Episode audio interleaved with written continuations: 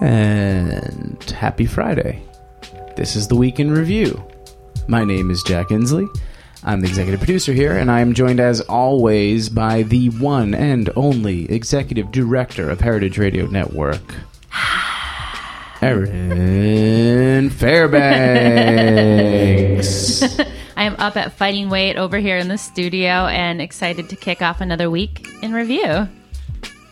oh, oh, sorry. So tell me what fight it, what orient me. You're at fighting weight. What are we talking about?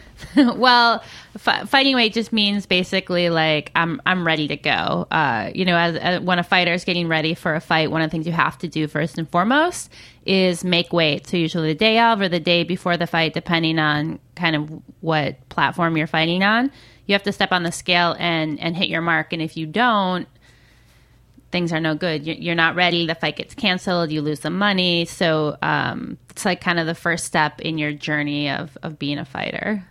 Wow. So uh, does that have anything to do with the last meal you ate?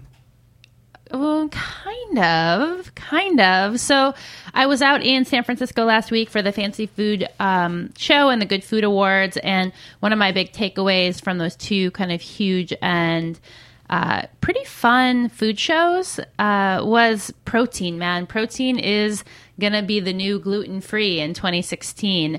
I could not believe how many like beef jerkies I tasted, but also just like every type of protein enhanced product that you can think of and and milk made out of every type of grain or thing you could think of, but really this like kind of obsession with protein, which got me thinking about our friends at Paradise Locker Meats um, out in Trimble, Missouri, and their delicious beef sticks, which is my last great bite. Um, there's something nice about eating like a, a tasty meat snack that, uh, it, you know, as I'm like kind of in training and looking for something quick and yummy, they really like hit the mark. And I was I was thinking about it a lot actually because so much of the jerky I tasted was so bad. So that's my last great bite. Yeah, bad jerky is bad, isn't it? It's it was just like it's like sandpapery and mealy, and you're just like I, I like I feel bad. I'm like looking at the like earnest hipster dude behind the counter who's like, "This is my product," and I don't. I'm like, "Did you taste this?" Because You're like doing it isn't really enough. no, no, no. And I think that's the thing too. It's like um, I love innovation. I love all the kind of startups and the like spirit and culture around um, food production. But I also really love like multi generation family businesses that have been doing it forever and make a delicious thing and are just like really the pros. Um, so shout out to Paradise Locker Meats and their beef sticks. Well, speaking of old generations who've been doing it forever, um, I, I have to give a shout out. As, as I mentioned in the last week in review, I was headed to New Orleans, and my goodness, was my head spinning from all the food and drink that I got to enjoy in New Orleans. Um, but something that really stood out to me was Upper Line Restaurant. So she, JoAnn Clevenger, is kind of the um, the woman in charge, the woman running the show, not the chef, but it's been her place for I think 30 years. And before that, she owned music venues on Bourbon Street where all the celebrities would come. So she's a real like fixture down there and a real uh, incredible personality. And um, they have what they call the Taste of New Orleans dinner, which is. Uh, basically all these little small portions where you just blast through all these kind of classic New Orleans dishes. And it was really just the perfect way for me to get a little bit of a taste of everything. So there's gumbo, turtle soup, fried green tomatoes, shrimp remoulade, and, um, you know, uh, what else? I forget what else was there. I think a little a little bit of jambalaya as well. Anyway, the turtle soup was was awesome. That's always been something that I've wanted to try and is not on many menus out here. I was surprised at how clovey it was. The Which is- winter spices making an appearance. Oh yeah, many appearances, and of course topped off with sherry. And she was just saying like, "Yep, this is exactly how it would taste hundred years ago. This is like two spec." Wow. So I'm I'm always a fan of that. That's that's always fun. So thanks, JoAnn Clevenger, for that, for that experience. Um, so with that, I think we should go to the studio and check out some clips from this week.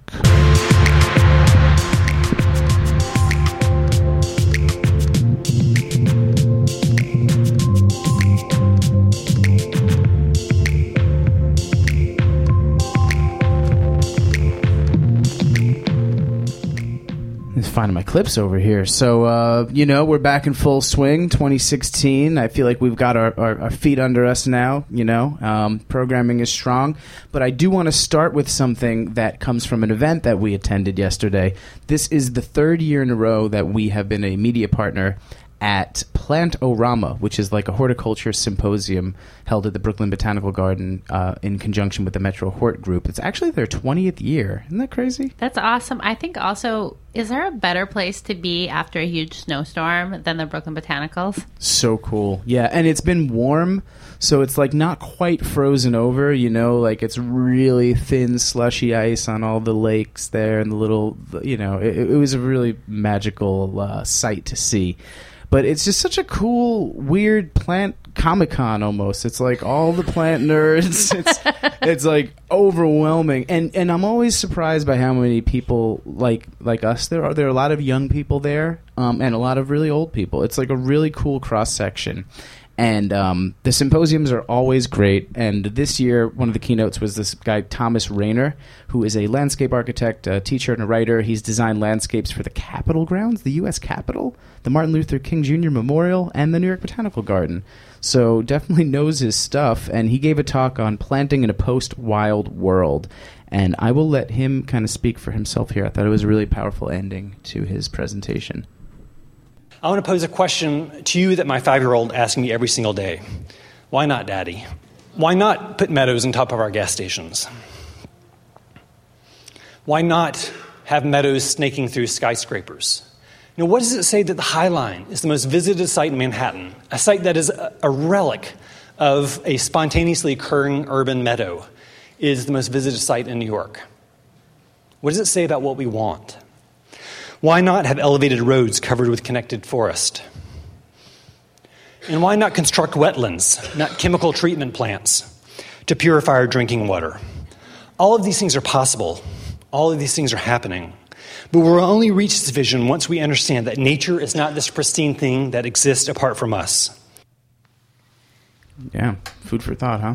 Well, I think you know we we get to hear about these types of topics every week from the ladies who host We Dig Plants, Carmen and Alice, and really looking at the world from a botanical point of view. It's like never my instinct, honestly, to I always like appreciate when someone has greened my environment, but it like never occurs to me that it's a thing that is missing. So I, I have to say I feel super thankful that there are people out there doing this work and and making New York just like more like lush and lovely. And I love that he calls out the High Line, um, which is like such a funky space. I, I definitely like walked the High Line with some farm kids a couple years ago, and they they were like, "Man, you city folks just."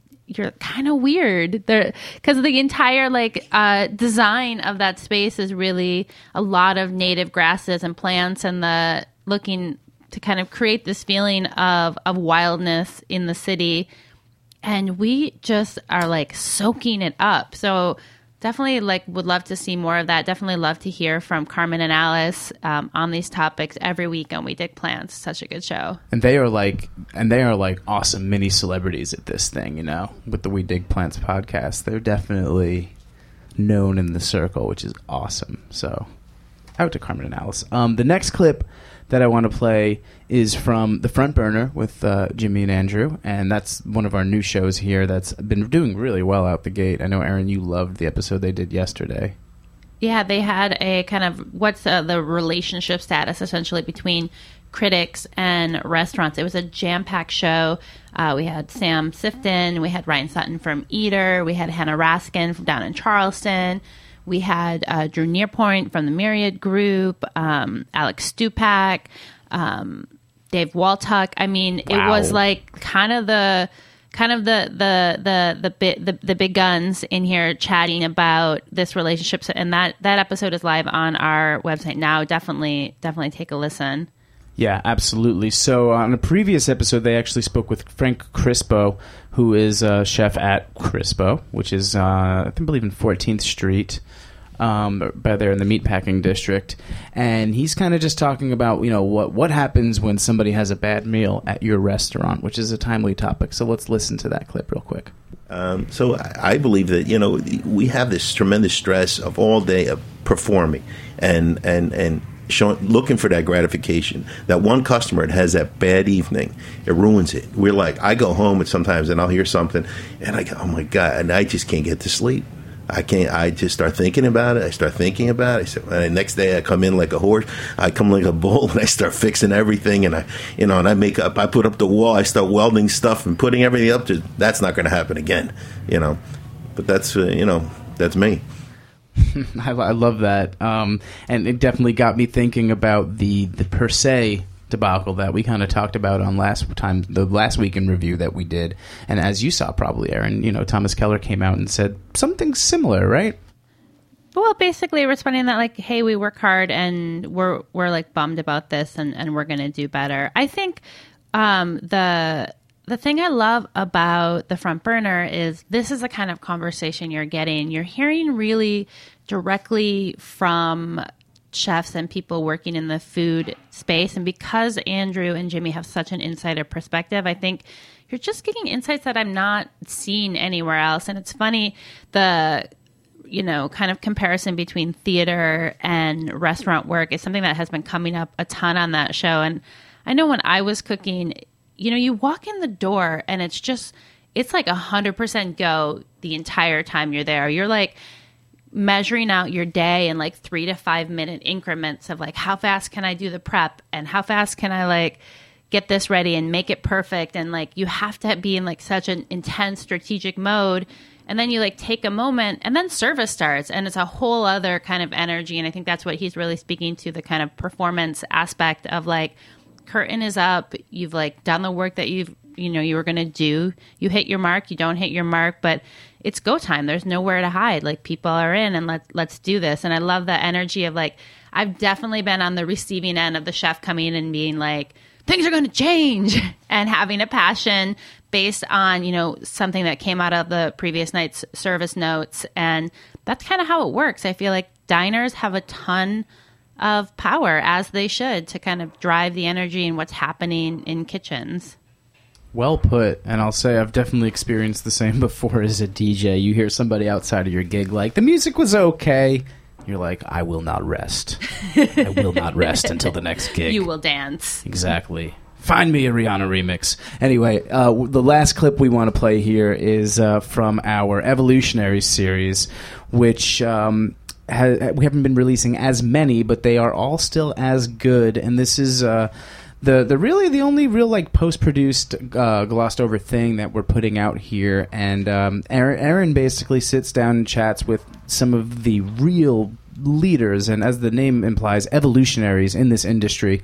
Kind of talks to them about their their life their journey their perspective what what what the scene was like when they were coming up and um, the the latest one that we're finishing here is David Kinch, who I'm sure you all know from Manresa, kind of like a chef's chef. Anybody in the industry always like shouts him out as somebody that really influenced them. And um, in this little clip, he kind of talks a, a bit about like the pluses and minuses of being a cook now. So, you know, somebody just getting their legs under them now as a cook in 2016 versus what it was like for him. Because obviously now we have the internet and that changes a lot. So here's what David Kinch had to say there. I think going online as a young cook, when you are still unformed in many ways, I think it's nice to see photographs, but you start seeing too many 20 course menus from Scandinavia or Spain or Japan over and over and over again. To me, it's a lot of jetsam kind of polluting and getting in the way, and it clouds your own ability to, to create your own style, which is an evolutionary step. I mean, cooks cooks imitate, then they assimilate, and then they innovate. And that's a natural progression that has to happen. And sometimes being exposed to all that data and all that information, it just gets in the way.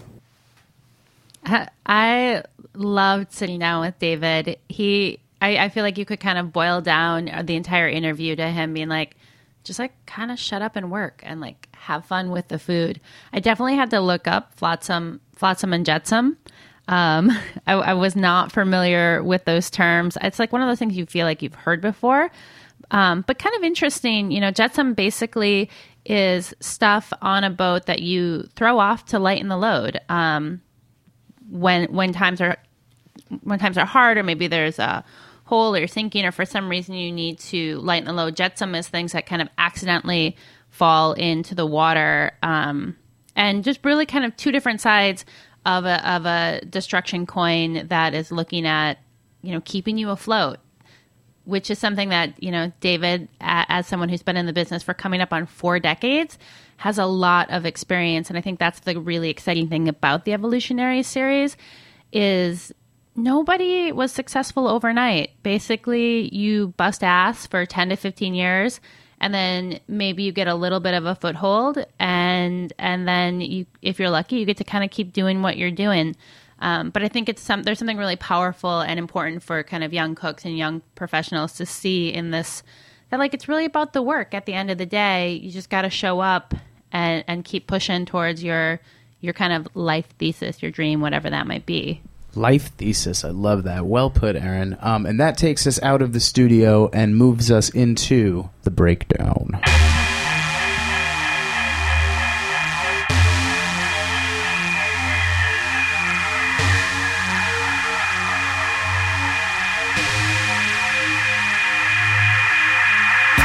Sorry, I'm like playing around with all these voice modulations. I'm like the breakdown. Just can't help it. Um, so this is the breakdown where we we jump into a a topic with an important person usually, and this week's guest is no exception. A very important person. Erin, maybe you want to introduce the guest we have this week for the breakdown. Well, we are going to be joined by Rob Newton. Rob is the chef owner of Nightingale Nine, Wilma Jean, and Smith Canteen, basically taking over a section of Carroll Gardens in uh, Brooklyn. He is a, a Southern man um, and a man of like many talents and interests. You might say something of a, a of a Dos Equis kind of situation. um, and um, Rob, you know, thanks for joining us. It's great to have you on. I'm pleased to be here. Thanks for having me. So, we wanted to connect with you today about Charleston Food and Wine. I know as chefs, these days it really seems like every other day there's some kind of festival or event or conference. And I know that you have made regular appearances over the year down in Charleston. And I'm wondering if you can give us a sense of why this is a space that is right for you as a New York chef. I mean, you're exactly right. And um, I don't want to sound, you know, disparaging in any way, but there are so many events. It's it's really difficult to decide which one you want to go to and which one's best for you and which one has the most interest for any peripheral kind of thing you want to do. So, and like you said, I've been doing a lot of these over the last couple of years, um, and I I just kind of feel like I want to cherry pick the ones that are a little bit more special to me. Um, maybe something I've done before, or something that really piques my interest, like something in New Orleans. Um, you know, maybe that's coming up. And then Charleston is certainly in that category. And I've done it before. I did two two different events last year. Um, I'm doing two this year, and it's close to New York. It's in the South. It's one of the hottest food cities in the South. It's a really big and well organized event. It's a festival, as, as you said, and it goes on for several days. It's a little overwhelming, quite frankly.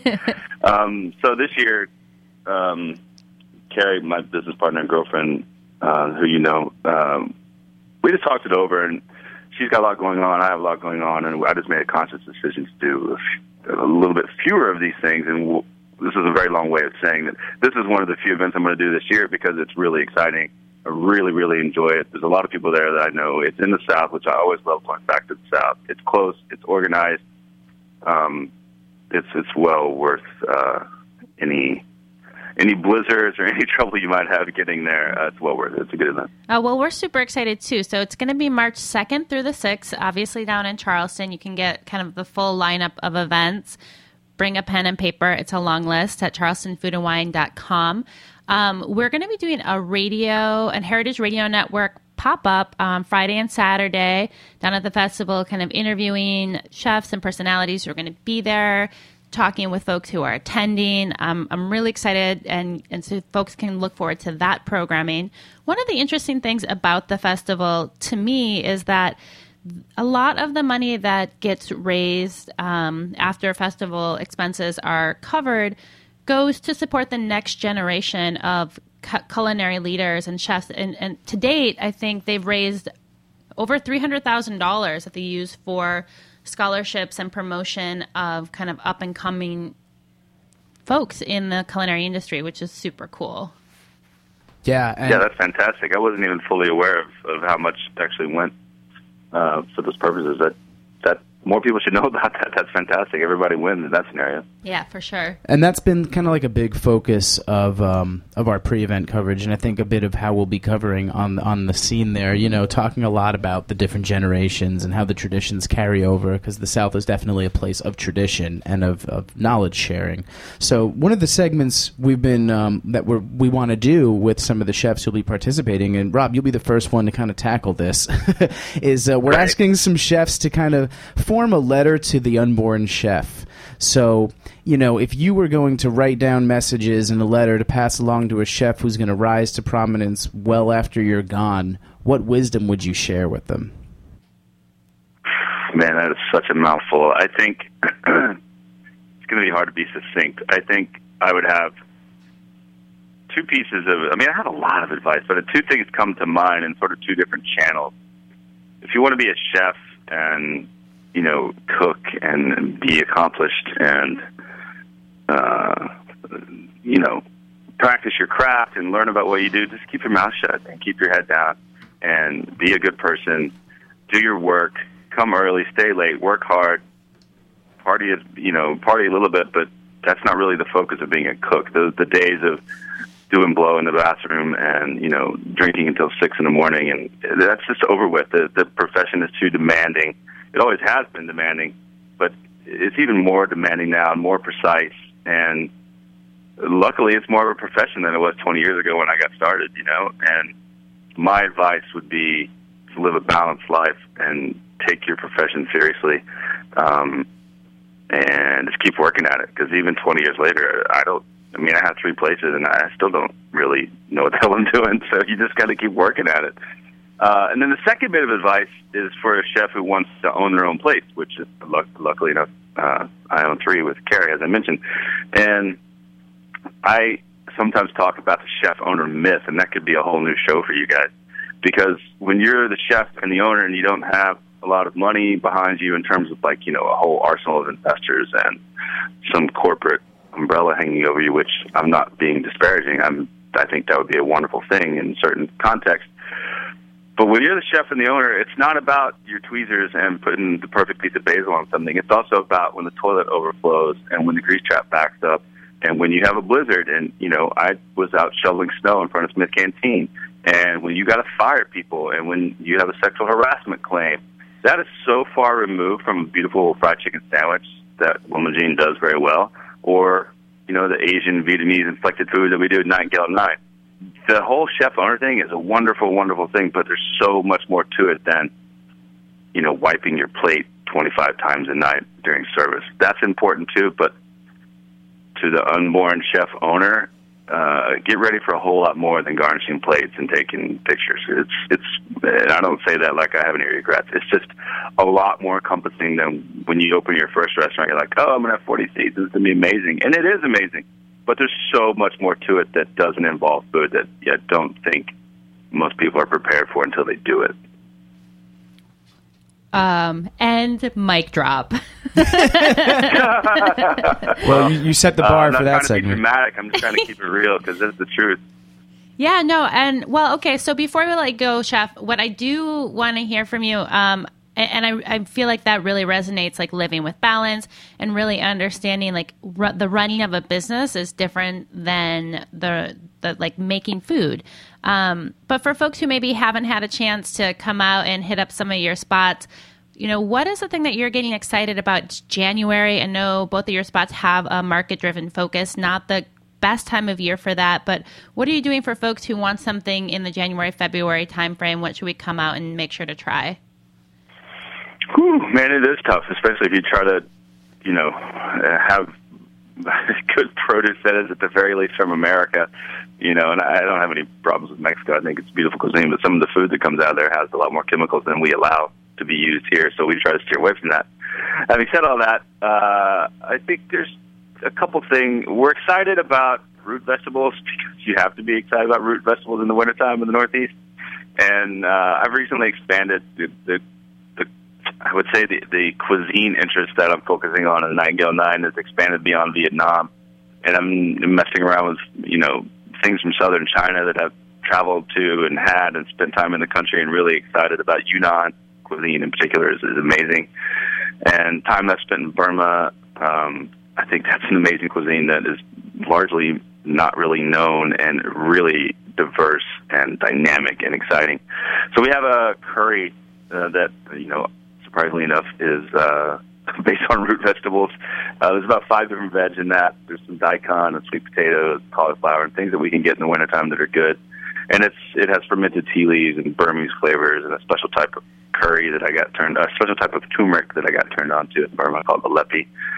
So that's exciting. And then um, everything else is really about citrus and apples and other things that you can get in the wintertime that have a little sweetness and uh, some bright flavors, which are really hard to come by in the wintertime.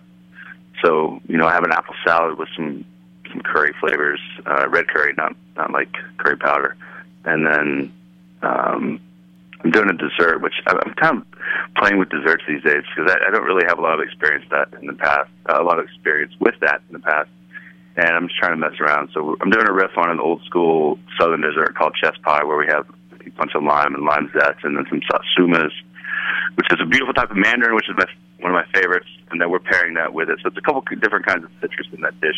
Cane syrup from Louisiana. So those are a couple things I'm excited about. It's really pretty limited here in the wintertime, as three of us know. But that's part of being a chef. You know, you got to make you got to make do with what you have. Yeah, and, and I have to say, I got to enjoy a couple of those dishes that you mentioned uh, recently, and would definitely recommend folks make the trek um, out to Brooklyn. Rob, thank you so much for joining us. Man, thanks for calling me, you guys. I really love talking to you guys, and happy to help out. Thanks for having me. Awesome. Yeah, you're the man, Rob. Thank you so much. All right, man. You guys have a good day. Stay warm. Well, that was awesome. Uh, way to kick off the letter to the unborn chef. So uh, we're wrapping we're wrapping up here. We're nearing the end, and you know what that means. If you've listened to this, it's time for big ups.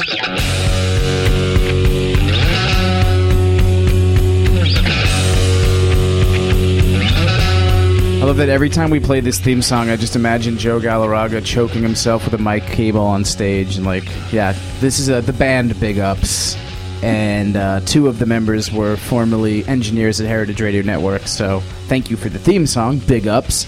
And with Big Ups, we like to big up uh, people, places, things, whatever, stuff that we're liking. It's just time for Jack and Erin to big some people up. Uh, I guess I'll kick it off if you don't mind. Yeah, I want to big up Damon Boelte because um, this Wednesday not only did he have Dave Wondrich on his show, and if you don't know who Dave Wondrich is, um, I love this. The, the Times calls him a living iPod of drink lore and recipes, or if you prefer, a crazy bearded Civil War general.